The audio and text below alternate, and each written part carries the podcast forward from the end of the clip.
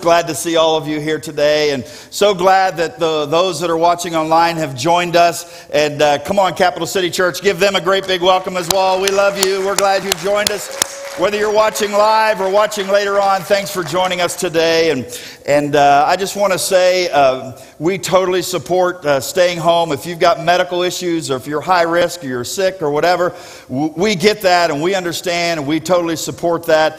Uh, but I would say there's just nothing like being in the room. So I hope that you're just praying about being able to come back into the room. Come on, church. It's just nothing like being in the room. Amen. Come on. Oh, you can do better than that, huh? Let them hear you. Amen.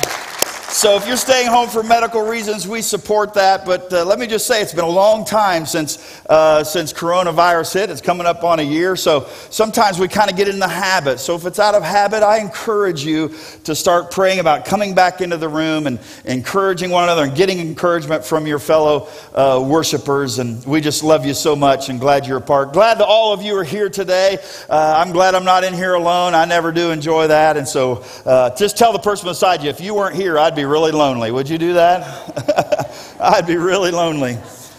We are in the middle of 21 days of prayer, and uh, let me just hear you. If you've been enjoying our prayer time and believing and, and being blessed by God during our uh, uh, 7 a.m. Uh, prayer time and our 21 days of prayer, can you just give God a praise for that? I'm on. Come on, let me hear you. Amen. Yeah, most of you. We're so thankful. Uh, yesterday, we actually came into the room, and we're going to be doing that every Saturday for the next two Saturdays through 21 days of prayer at 10 a.m. We give you a little time to sleep in on Saturday. Uh, during the week, it's at 7 a.m. You can join us on Boxcast or Roku or Apple TV and uh, be a part of that at home. Or uh, beginning tomorrow, you can also come into the room if you would like to. There's just nothing like being in the room. And the ones that have come and been a part of the prayer time here in the room, whether it was during the week or, or on Saturday, says, you know, there's just, there's just a real spirit in this place and something about God's people coming together. So I want to I wanna invite you, if you're able to, I know some of you aren't because of work schedules or whatever, but if you're able to come, you will not be sorry. You join us here at 7 a.m. Uh, every morning during the week. And then at 10 a.m., I'm just saying, listen, if you possibly can be here at 10 a.m. for Saturday prayer, you will not be sorry. I believe God is up to something. I really do. I believe with all of my heart the best is yet to come. Do you believe that? Come on. Can you claim that with me this morning, huh? Amen. You know what? Maybe you need to speak it in faith. So come on, just touch somebody say, the best is yet to come. Come on, tell them right now, huh? The best is yet to come. Well, we are in this series called Next the best is yet to come. And there's a reason why I chose this series because I believe that God has greater, bigger, wonderful things, not just for Capital City Church, but I want you to know God has greater, better, and, and more, more uh, exciting things for you as a person. As a person. I, am not even going to say as a Christian because if you're here and this is the first time you're here and you're just kind of checking us out, or if you're watching online, and you're going, What is this church thing all about? And you just kind of happened by, or one of your friends shared it. You go, What is this all about? Why are these people so happy? I'm going to tell you, God has that for every person on this planet, and God has something great for every one of you. And the message that I'm going to share this morning is for every person in this room, it's for every person watching online, no matter where you are, no matter if you're far from God or close to God. This message is for every one of you. I want you to know that God has something greater for every one of you. So, are you ready? Come on, are you ready? All right, let's get started. I'm going to, there's a couple theme verses during this, uh, during this uh, message series that I'm going to be sharing with you. The first one comes out of Proverbs 29 18, and I put it in your notes. This is out of the message. The message isn't actually a translation, the message is a paraphrase. Uh, other scriptures, like the New King, or the New King James, or the King James Version says, if, my, if there is no vision, the people will perish. But I love how the message just kind of brings it home to where we're at. So read along with me. It says, If my people can't see what God is doing, they stumble all over themselves. Let me just tell you right now, your mess is not your problem because every one of us have a mess. But the problem is, we don't have someone greater in our life to help us with that mess. Amen? And the Bible says if we can't see what God has for us, we're going to stumble all over ourselves. We're going to, we're going to fall all over ourselves. Uh, so, so, we were talking to someone this morning uh, that had gotten their uh, vehicle stuck in the mud. How many of you ever done that, huh? Come on, make this person feel good. Look around. You know who you are. Look around. I've done it. You've done it. And uh, I was actually helping someone get their car unstuck from the mud. And I had this really great idea. I, I was going to help them by taking a big board and putting it underneath the tire and pushing up on the board while he goes. And I was just going to help him get right out of that mud. That's a great, how many of you know that's a great idea? Come on, say, Pastor, you're really strange, right? It was a bad idea. He gunned it, and that board come flying out from under that tire, hit me right here in the head, fractured my skull in three places. It took three hours of reconstructive surgery, and from then on, I had 2015 vision. That's better than 2020, but I had to wear glasses because my eyes were misaligned. So many of you know if I take my glasses off, I see double. So I, I beg the ushers to let me do the counting, right? Because, hey, we got twice as many people here right now. Amen? Uh, you get that, Pastor David. You'd do it anyway, wouldn't you, huh? I'd have to take your count and subtract half, right? Uh-huh. But anyway, so when I put them on, I can see. But if I don't, I stumble all over the place. There's something about being able to see. Amen? And the proverb writer says this says if people can't see, if you can't see what God is doing, you're going to stumble all over yourselves. But everyone say but when they attend to what he reveals, watch this. They are most blessed.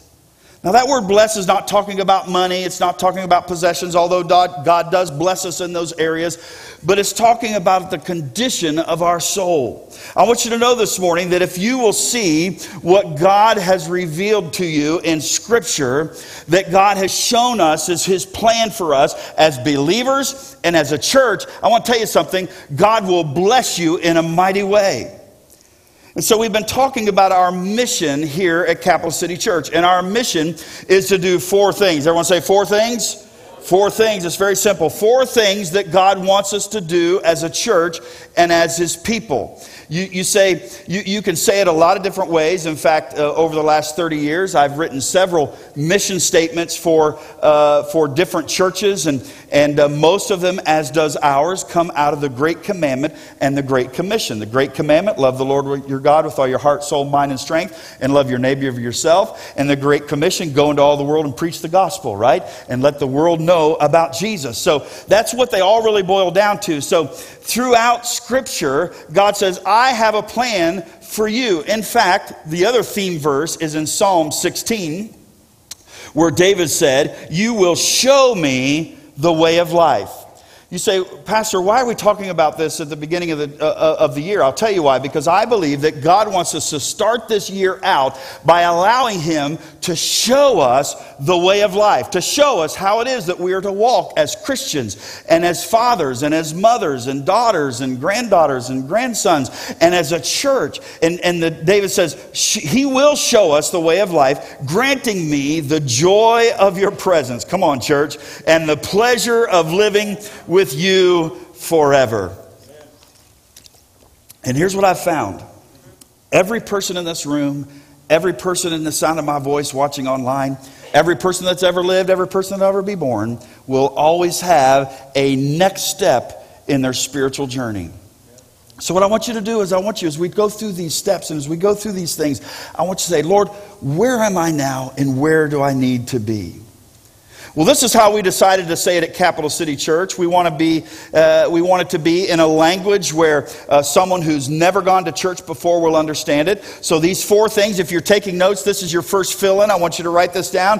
The first thing, our mission is to help people find God. Now, we talked about this last week. The church, remember, is the table where people come to be fed. In other words, I am the chef. It's my job to prepare the food for people to come and partake of. I, I am the dude with the food, right? So you just tell you, what's your job? Your job is to tell your friends, hey, you need to come this weird dude that prepares food. Amen? The food is good. He might be weird, but the food is the scripture. This food is the Bible. So God is uh, the one that we, the one that we uh, go to first that allows us to know and open up the future of our lives lives. All right, you with me so far? The second one, if you're taking notes, is to find freedom, and we're going to talk about this today.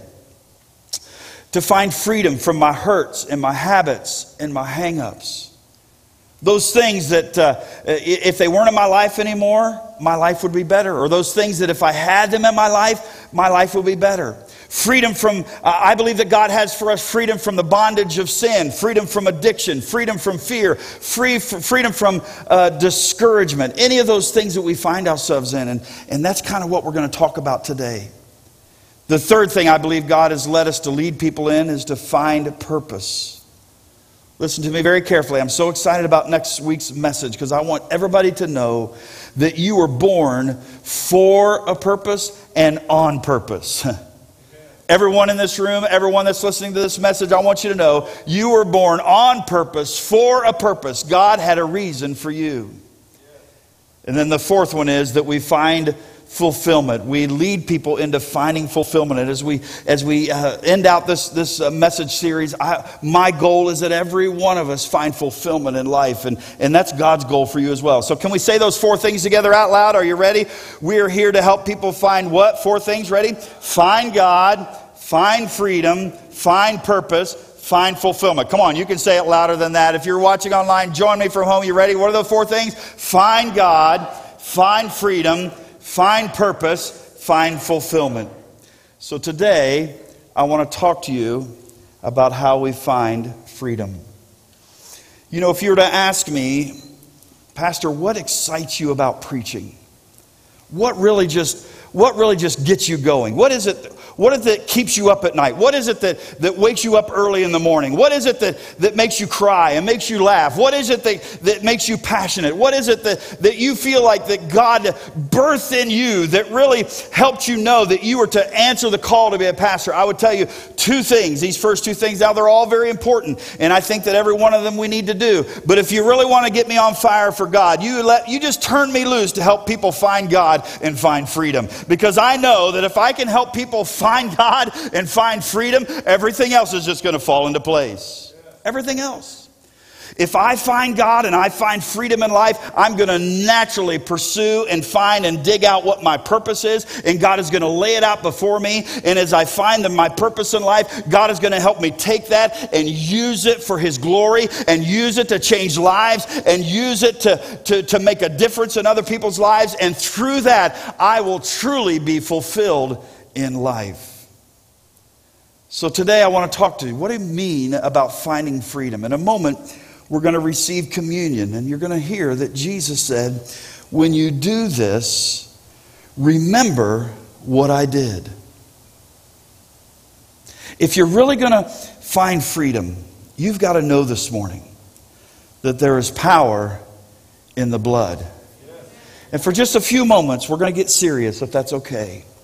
Because I believe God has some things He really wants to do in your life. Wherever you are uh, spiritually, wherever you are, far from God, close to God, I want you to know that you are here for a reason. You're in this room for a reason. You're watching online for a reason. God has something for you today.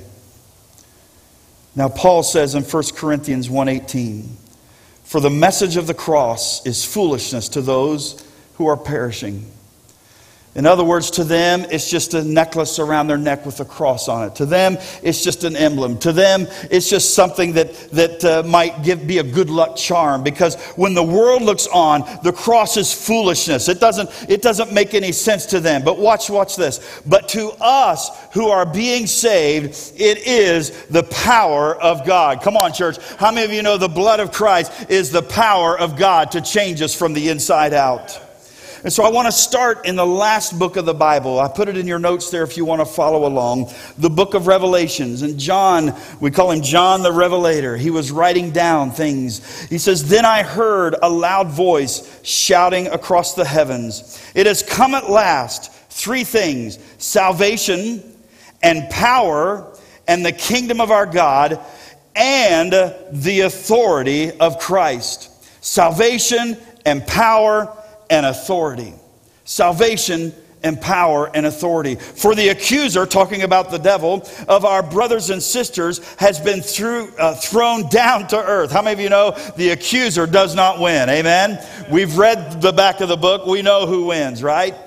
The one who accuses them before God day and night. And they have defeated him. How? By the blood of the Lamb and by their testimony. In other words, God comes into their life and He changes them from the inside out. He changes us from the inside out. And then we can't keep it quiet. We have to tell the world about it. And I want you to know this morning, as we go into our communion time, I want you to know that everything Jesus went through, everything was intentional. Everything that Jesus went through was for a reason. What I want to do today is describe what Jesus went through, describe his journey. And I want us to see that there is power in the blood. Jesus' journey began on Thursday night. Now, when we take what we call communion, or some call it the Last Supper, that actually happened on a Thursday night. It was the Passover feast, and it was a Thursday night before his crucifixion. And he was sitting around the table with his disciples. And, you know, anytime you're around uh, uh, uh 13 guys are hanging out, you know, there's going to be a lot of things. They're laughing and joking, and, and I don't know, a couple of them might even burped around the table. They were pretty comfortable. They've been hanging out for a while, right? And so I believe that the mood was kind of light. It was the, it was the Passover lamb, which is a celebration of, of God delivering the people out of Egypt. You know, the Passover lamb, when he would pass over those who had the lamb's blood over the door.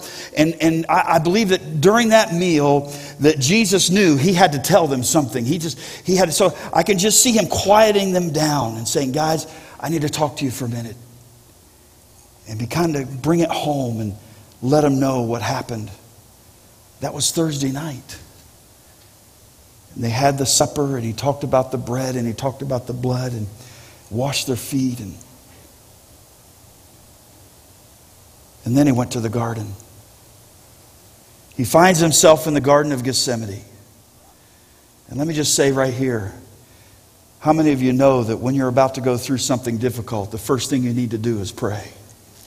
The first thing you need to do is go to God and say, God, I need you right now this morning because I'm so burdened about this message, because I want to get out of God's way and I want you to hear God's message and His word. I just felt prompted right over there in the front row to just kneel down and say, God, don't let this be me, but let it be you. Let my stumbling and mumbling and whatever get out of the way, Lord, and use me for your glory. Help them to see you, Lord, and not me. Because whether you believe it or not, this is, this is the most exciting thing that I do in my life, but it's also the most difficult thing that I do in my life because I never want to get in the way of God. So here's Jesus knowing what is going to happen in just a few moments. And he finishes, finishes his prayer, and they come to arrest him. And then all night long, from 9 o'clock at night until 6 o'clock the next morning, they begin the trials. Six trials in all. We find him being beaten. We find him going through things that he should have never had to go through. And I want to read from you from Matthew 26. It's not in your notes, so just listen as I read as it describes the happening that night. Matthew 26, if you want to read along, I'm going to begin in verse 59. It says, The chief priests and the whole Sanhedrin were looking for false evidence against Jesus. Why? Because they didn't have any evidence that would actually accuse him, that they could actually use. So they're looking for false evidence. What can we do? What can we do to accuse this guy of something, even if he didn't do it? Just something that will justify us doing what we're doing. So they're looking for false evidence against Jesus so that they could put him to death but they did not find any. Come on, can I get a good amen on that?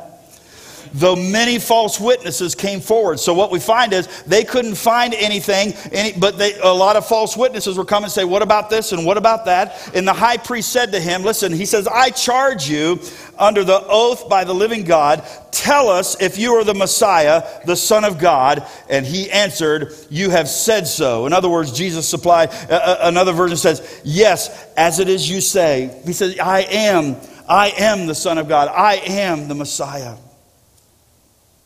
He has come to change our life. He has come to make a difference. And all night long, from 9 o'clock till 6 a.m., he goes to Annas and Caiaphas, then to the Sanhedrin, then to Pilate, then back to Herod, then back to Pilate. Six trials just, just bringing him down. But we know that there was nothing they would ever find to accuse him because he is our Lord and Savior, our Messiah, our Christ, Jesus. Amen. And listen to me very carefully. If you're watching online, or if you've ever heard anybody say this, or if you've ever said this in this room, don't say he's a good man. He's not just a good man. Listen, he is, he is either a liar, a lunatic, or he's the Messiah. If you just say he's a good man, you can't say he's a good man because he claimed to be the Messiah. That would make him a liar. He claimed to be the Christ. That would make him a lunatic. So the only thing that we can come to a conclusion of is that he is the Messiah. He is our Lord. He wasn't just a good man. He wasn't just a good teacher. He was a good man. He was a great teacher, but he is our Lord. He is the Messiah. Then it says they spit in his face and struck him with their fists and Others slapped him and said, Prophesy to us, Messiah, who hit you? And we know that right then he could have taken them all down. You might ask, why didn't he? Because he had your name on his mind. Did you ever wonder why Jesus chose to come to this earth when he would experience the most excruciating death that history ever had? I mean, think about it for a moment. If he had come today, his death probably would have been something like maybe lethal injection or, or, uh, uh, or, or, the electric chair. But, but he chose to come when all of these things would take place. And I'll tell you why. Because he knew that all of these things had to happen in order for every person in this room and everybody watching online could find freedom in him. Everyone say, find freedom? Find freedom in him. Jesus came at that time because he needed to fulfill the prophecy that 800 years before this ever happened, Isaiah said in 53 5, but he was pierced for our transgressions, he was crushed for our iniquities. The punishment that brought us peace was on him, and by his wounds or by his stripes, we are healed. so today, for just a moment, I want to talk about four things that Jesus did for you. Now, I'm going to give them to you not in the order there in Isaiah, but I'm going to give them to you in chronological order as they happened on that Thursday night going into Friday morning. The first thing that happened was the scourging. The scourging took place from what they call the cat of nine tails. The cat of nine tails was basically a huge whip it was uh, leather strands, and the handle would have been about this long. That way, you could, you could hold on to it with, with two hands and make sure that you were doing everything, all the damage that you could possibly do. And those, he- those heavy leather strands were, were, were there to, to beat down nine heavy leather strands. And, and they would take horsehair and they would tie bone and rock and glass and wire to all of those strands. And if that, was, if that wasn't enough, they would take the leather and they would soak it in water to make sure it was very heavy so that when they would hit them, when they would hit the person, it would rip their skin and tear into their body. The Bible says that they gave him 39 lashes. The reason it was 39 is because that's all they could do legally. And 39 of those lashes would have gone across, 13 of them across the right shoulder, 13 of them across the left shoulder, and 13 down the center of the spine. And as they beat him, the flesh would pull, and the pain was excruciating. But you have to know Jesus knew that this is what it was going to take to give you freedom. So if you're taking notes, the whip represents freedom in my body. You see, I often say to you, and this morning I felt like it was time to really describe what I'm saying and what I'm talking about, that Jesus' blood goes deeper than just the forgiveness of my sins. God has so much more for you than that. How many times have I said there's far too many miserable Christians walking this earth because they've got just enough religion to make it into heaven? And Jesus said, No, no, don't belittle my crucifixion. Don't belittle, don't belittle my suffering. Know that the reason I went through this was so that you could be healed and you could find freedom from the inside out. Know that if we could grab a hold of this in 2021, it will change our life forever. It will change our eternity forever. The Bible says, by his stripes we are healed. And every stripe is for that healing in your body. Every stripe across his back. He didn't just pay for your sin. I believe that he paid for your sickness. The Bible says, by his stripes you are healed. And Jesus took the stripes on his back so that you would never have to. 1 Peter 2:24 says he himself bore our sins in his body on the cross. Watch this. So that we might die, so that we might die to sins and live for righteousness. By his wounds, look at this, you have been healed. Now, I know some of you might be asking, well, why is it that, that somebody we, some people we pray for, we see them healed, and some people we pray for, we don't see them healed? And I don't tend to under, I don't really understand all that, but let me just give you a, a quick story of a, guy named Emil. He was in his 80s. When I went to my very first church, I was just a kid. Uh, I was in my early 20s. And remember, God told you the story. God had just called me to be a pastor. I wasn't planning on being a pastor. I was just planning on singing and praising God and hoping that, that that'd get me through. Amen. And God said, No, I've got more for you. And there was a guy there in my first church. The town was uh, East Enterprise, Indiana. Just a little tiny, small town with, with one traffic light in the middle of the town. The bank and the post office were in the same building. I mean, this was a little tiny little town. Great place for a guy that has no idea what he's doing to start. Amen. But I'll never forget, Emil lived across the street, and he came to me one day and he said, You know, Pastor, I just want you to know God has been so good to me. He healed me of cancer 25 years ago, and for 25 years I've been cancer free. And I said, Praise the Lord, that's awesome. And I just, I just worshiped with him and praised God with him, and, and uh, he would often share that story. But about a year into my pastoral ministry there, Emil came down again with that same cancer. And here I am a kid. How do I, how do I pray this? You know, and so I would go over to Amos' house and I would pray with him. And do you know, every time I would go over to Amos' house and pray with him, here he is, you know, he's, he's, he's uh, uh, uh been, been uh, testifying and praising God, and now he's, he's has this again. And what do I say to him? I don't know what to say to him. But every time I left Amos' house, guess what? I was the one that ended up being blessed kind of an interesting footnote. He was in his 80s. Remember, I told you that? He was literally building a house by himself right beside the house he lived in because he was living with his sister. I don't know if it's because he didn't like his sister or he just wanted his own space, but he literally at 85, come on, if we start, if we start saying we can't do that, just think of Emil. He built his own house at 80 years old. But I'll never forget the first time, here I am, just a kid, sitting at the bedside of a dying man, trying to be an encouragement. And he looks at me and he says, Pastor, it's okay. Because I'm about to get the ultimate healing. I'm about to be with Jesus. I'm about to be with Him. This world is not my home, Pastor. This isn't where I belong. And very soon I'm going to be with God. And do you know, in those moments where I was supposed to be the encourager, I was finding encouragement. And I want you to know whether it's now or later or whatever it is, I believe with all of my heart, by his stripes, you are healed.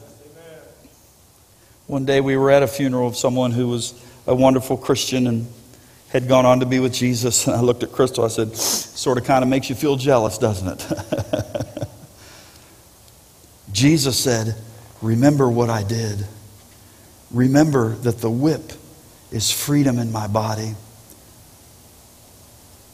Then they did something that they don't, don't normally do. They brought him to a place called a praetorium. This was the chamber where the general and the guards would just kind of hang out.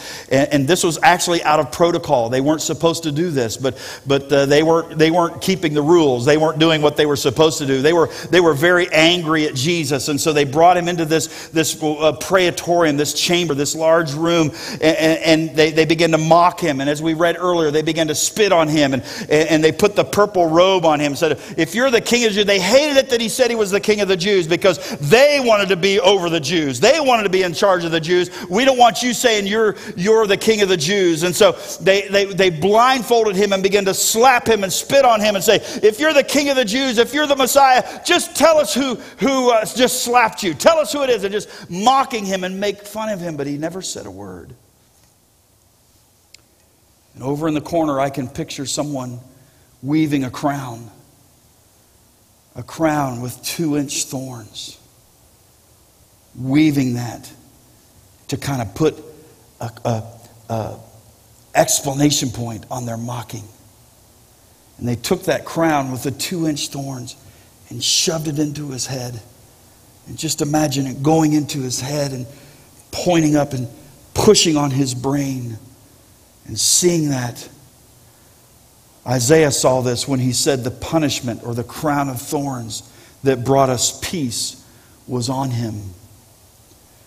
So, the second thing that Jesus did in his suffering is he accepted the thorns. He allowed the crown of thorns to give me freedom in my mind, that place where I have non peace. This morning, I believe somebody's got some stress and they need God to bring them some freedom. Somebody's got some anxiety. Somebody's got some depression. Somebody's got some fear and they need God to be their healer. Somebody's got some nervousness. Somebody, your brain is driving you crazy. You don't know what to do next. You don't know how to handle it. You don't know how to do it. And Jesus said, I'm going to give you peace. I have come to bring you peace. In fact, in John 14, 27, it says, Peace I leave with you. My peace I give you. I do not give to you as the world gives. Do not let your hearts be troubled and do not be afraid. Isaiah 26, he said, You will keep him in perfect peace, whose mind is stayed on you because he trusts in you. God is the one who brings us peace in our mind. He's the one who brings us freedom in our mind. And too long we have worried about the things of the past and hung on to them. Too long we have worried about what might, happen in the future. Too long we might be worrying about what's happening right now. And the anxiety is getting us, the depression is killing us, and our brain is driving us crazy. And Jesus said, Remember what I did. I took that crown so that you could have freedom in your mind. I'll never forget a healing that took place for me. I was going through something so difficult, harder than I'd ever faced in my whole pastoral ministry, and I didn't know what to do. I didn't know where to turn. It seemed like it seemed like there was no one I could turn to. There's no one that I could fa- uh, talk to. It, it, was almost like the whole world was against me, and, and, I just didn't know what to do. And God whispered in my in my ear and said, uh, "Just go talk to these people and, and and start and start mending fences." And I said, "Well, they're not going to listen to me. They don't even like me." And so that's okay. Go talk to them anyway. And so I did one by one I called them in and I talked with them and, and made peace with them and did my best, even though I felt like I'd done nothing wrong. I actually apologized to them that I, what I did was misunderstood to cause them to not like me.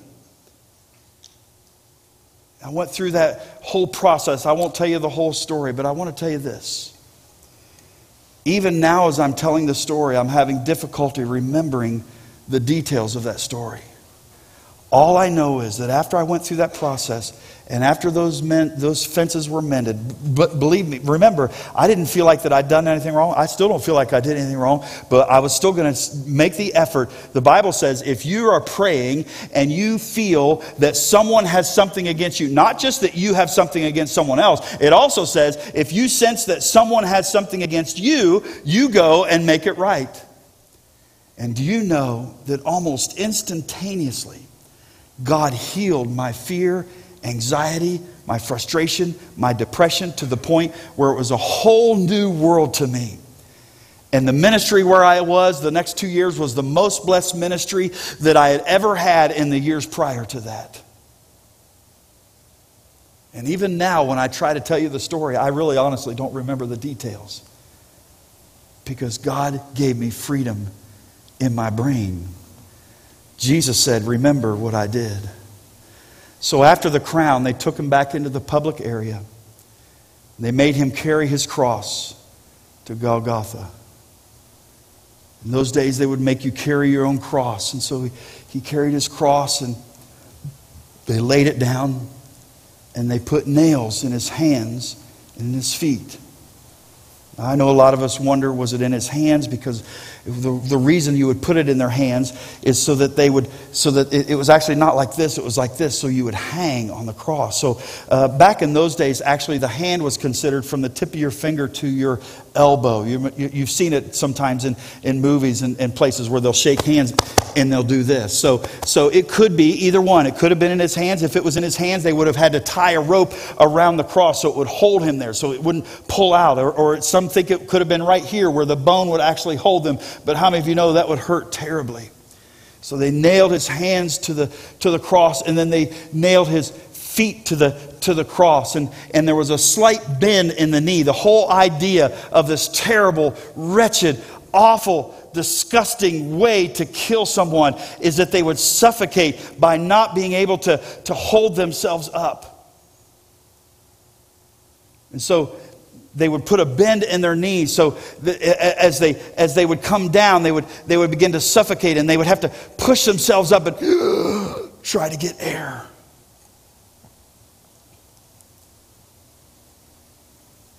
If you're taking notes write this down. The nails represents freedom in my hands. He was pierced for our transgression. Freedom from everything you've ever done, all of your transgressions, as it's written, every place you've ever been, all, he pierced his feet as well. Everything you've ever done, every place you've ever been. You say, Well, God's forgiven me our sins. I'm going to tell you something. He wants more for you. Look at Hebrews chapter 8, verse 12. For I will forgive their wickedness, and watch this, I will remember their sins no more. Hebrews 9:14 just think how much more the blood of Christ will purify our consciences of sinful deeds so that we can worship the living God. Watch this now. Stay with me. Far too many of you have been forgiven by God, but you've not forgiven yourself. And you're living in the past and you're saying, Spriggs, you big dummy, I can't believe you did that. You messed up so bad. No one will ever accept you. No one will ever like you. No one will ever care about you. You are so much, you are such a dirtbag. And I want to tell you, that is the accuser lying to your face because Jesus has forgotten himself. And what I read here in Proverbs or in Hebrews is that the blood of Christ will purify my conscience as well, so that not only does He forget, but He helps us forget. He gives us freedom in our hands, freedom from where we've been. He forgives, He forgets, and He frees us from the shame and the guilt of our sins. He helps us forget. And Jesus said, Remember what I did because I did it to give you freedom.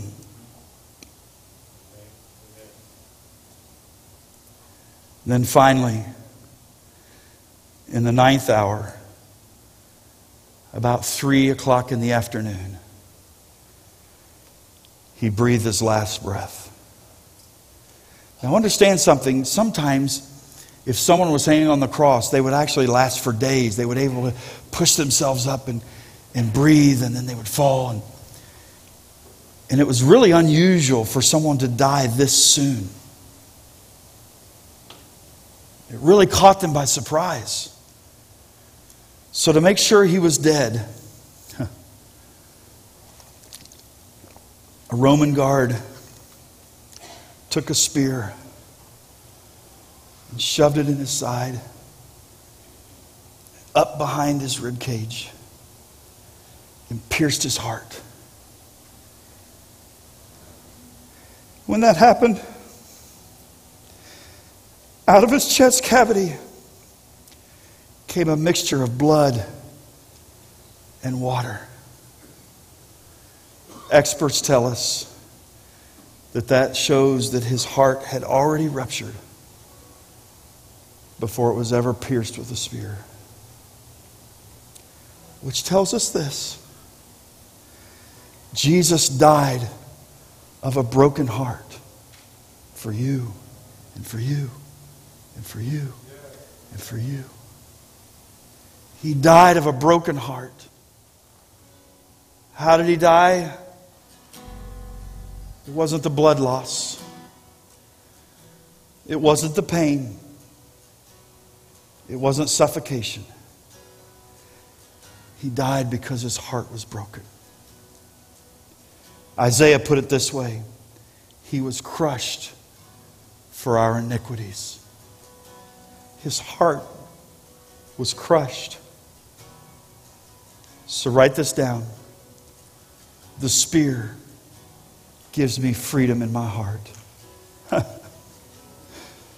oh, my prayer is that everyone in this room and everyone watching online and everyone under the sound of my voice will find freedom in Jesus' name.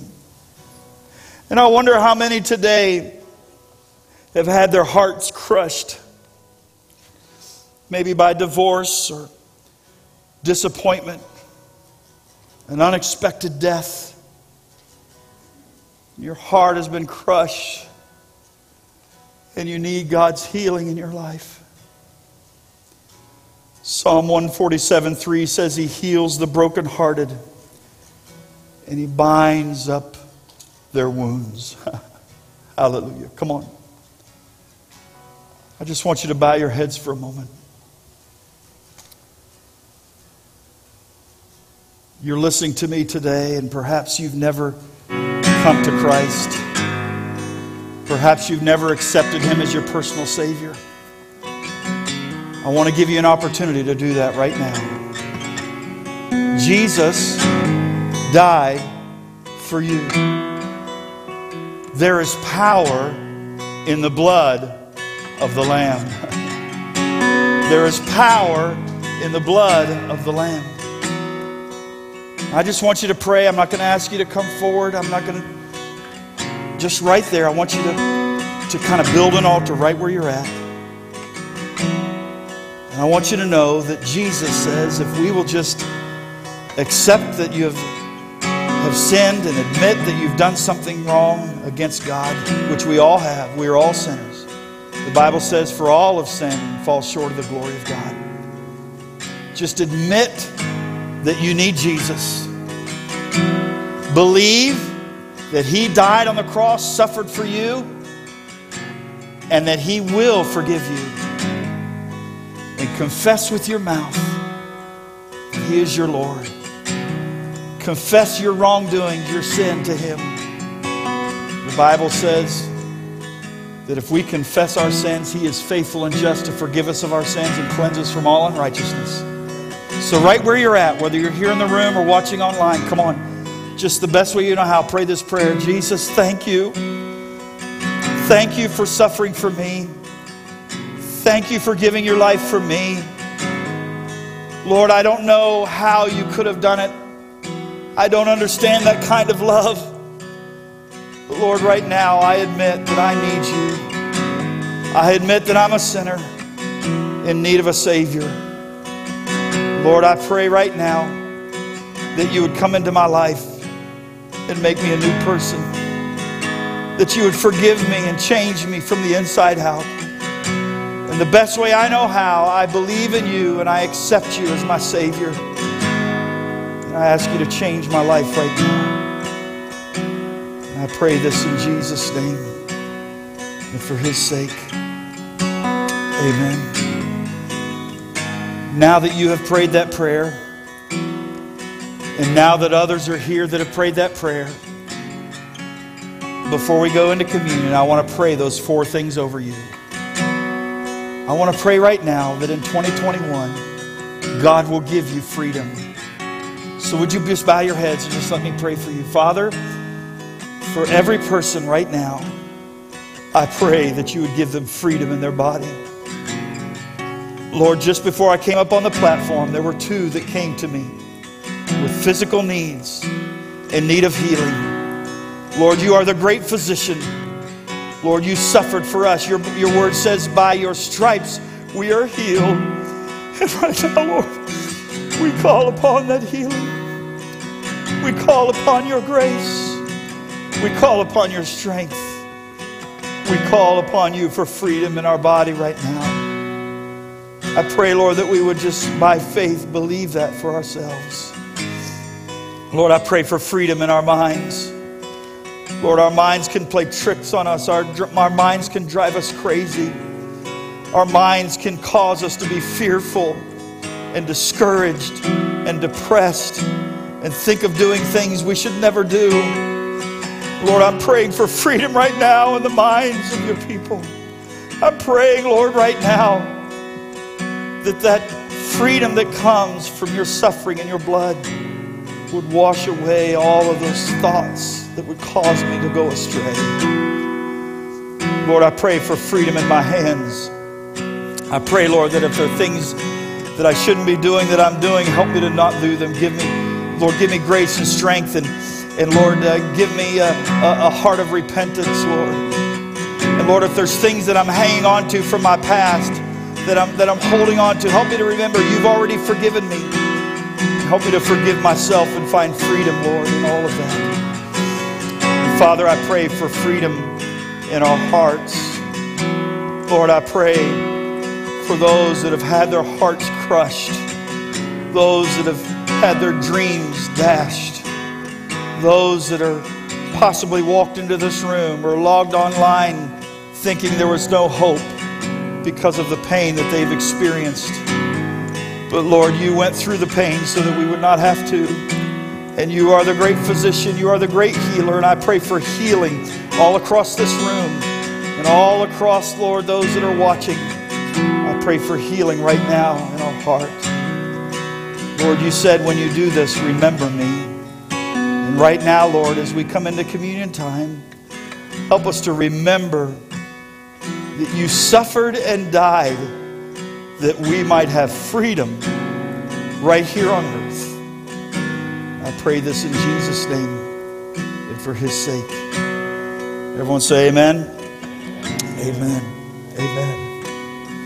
As we move into communion time, I'm going to ask the pastors to come and take their places.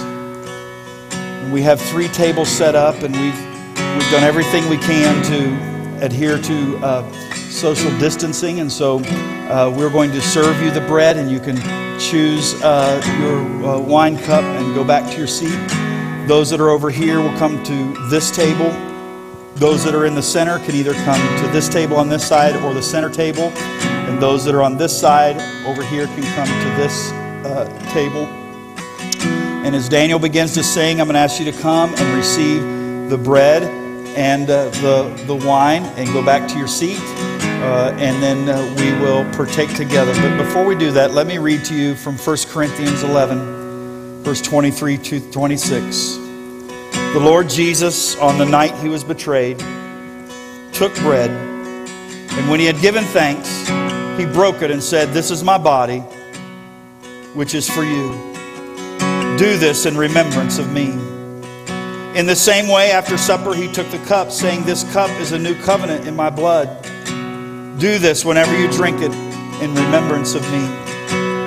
For whenever you eat this bread and drink this cup, watch this, you proclaim the Lord's death until he comes. Now, listen, the Lord's death was not good for him, but it was good for us. That's why we call it Good Friday, because Good Friday was good for every one of us, because it provided the freedom that we needed in life. So as Daniel begins to sing, you can sing along, and I'm just going to come and receive the elements, take them back to your seat. If you're watching online, this is the time when you go get your juice and your bread. We'd love for you to participate along with us. Do that at this time, and then we'll, we'll, uh, we'll partake together. You may come.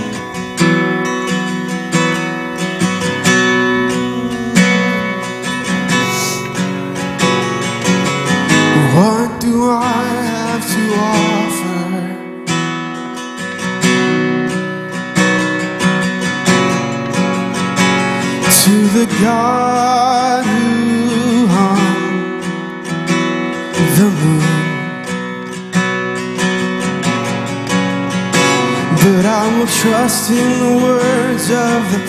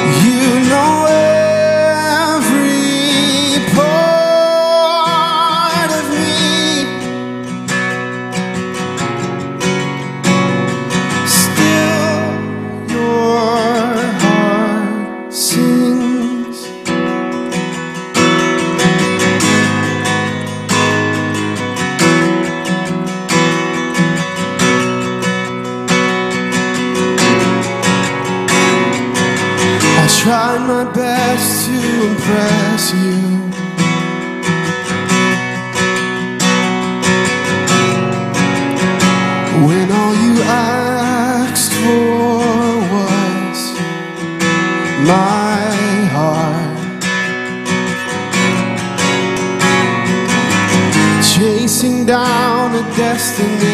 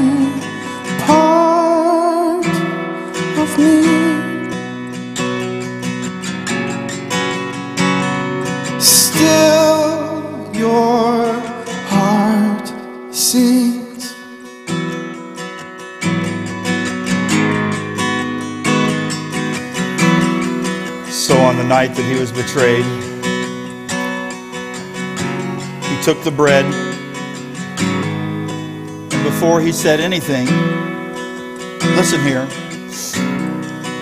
he gave thanks. On the eve of his death, on the night of his persecution, when he is about to share the most devastating circumstances with the ones he was closest to in life. Listen, he gave thanks to his Lord. So, Father, right now, forgive us for only thinking about the negative things and the struggles. You gave us such a wonderful example of in the middle of the most difficult time of your life, you still thanked your Father. Lord, help us to be thankful for the wonderful grace, salvation, and freedom that was provided by your Son, Jesus Christ, upon a cruel cross. Lord, we thank you and we love you today. Then he broke it and said, This is my body, which is for you. Take in remembrance of me.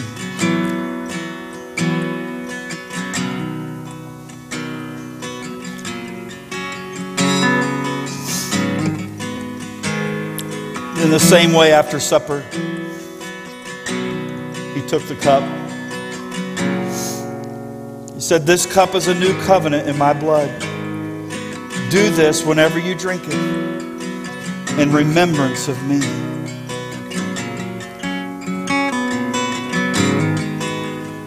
Father, help us to always remember your sacrifice. Help us to remember that your love runs deep and wide. Help us to remember, Lord, you are the great physician over all things. And through you, we can find freedom in Christ Jesus. Thank you, Lord, for this blessed gift that you gave to us. We pray in Jesus' name and for his sake.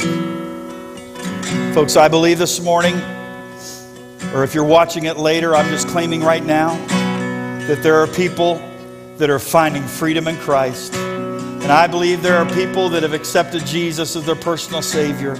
And the Bible says when that happens, heaven has a party and celebrates. So on the count of three, can we just God, give God praise for what He's doing at Capital City Church and beyond? Come on. One, two, three. Come on, give God a praise.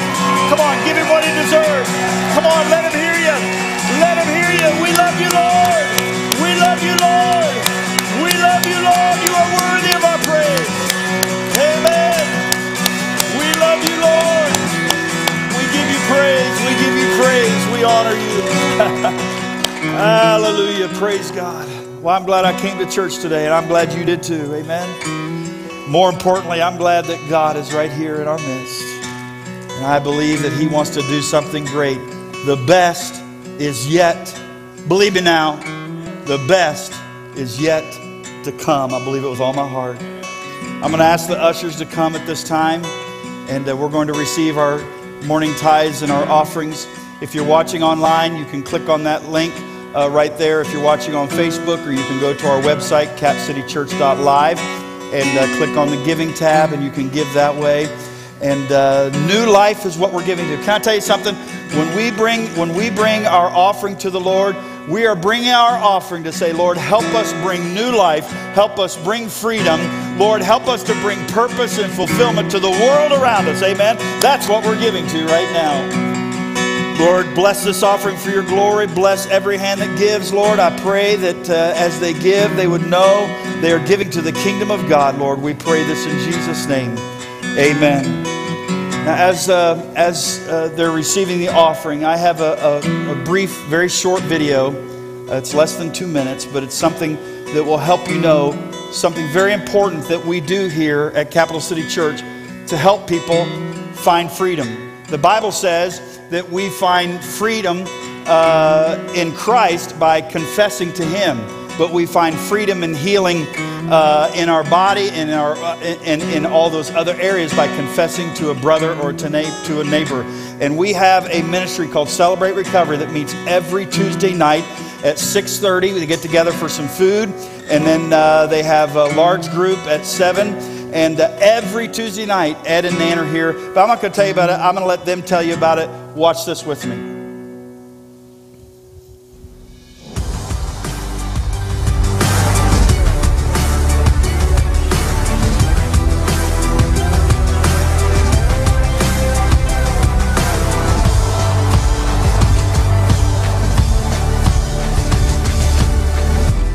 Hi, I'm Ed Davis, and this is my wife Nan.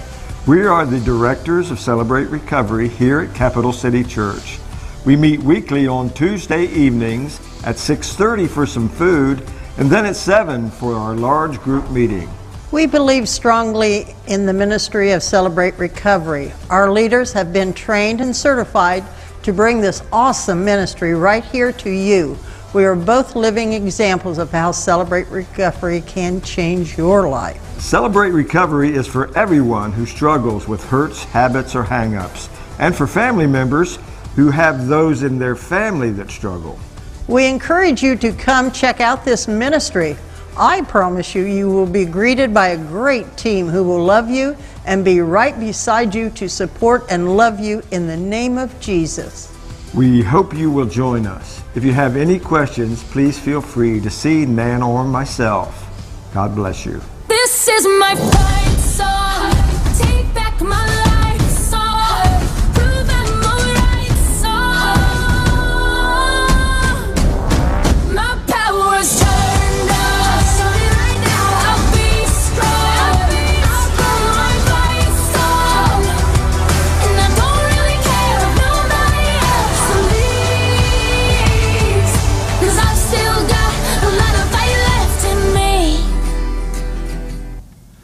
Amen. So we welcome you to be a part of that. You say, who is it for? It's for anybody uh, that is dealing with hurts in their life.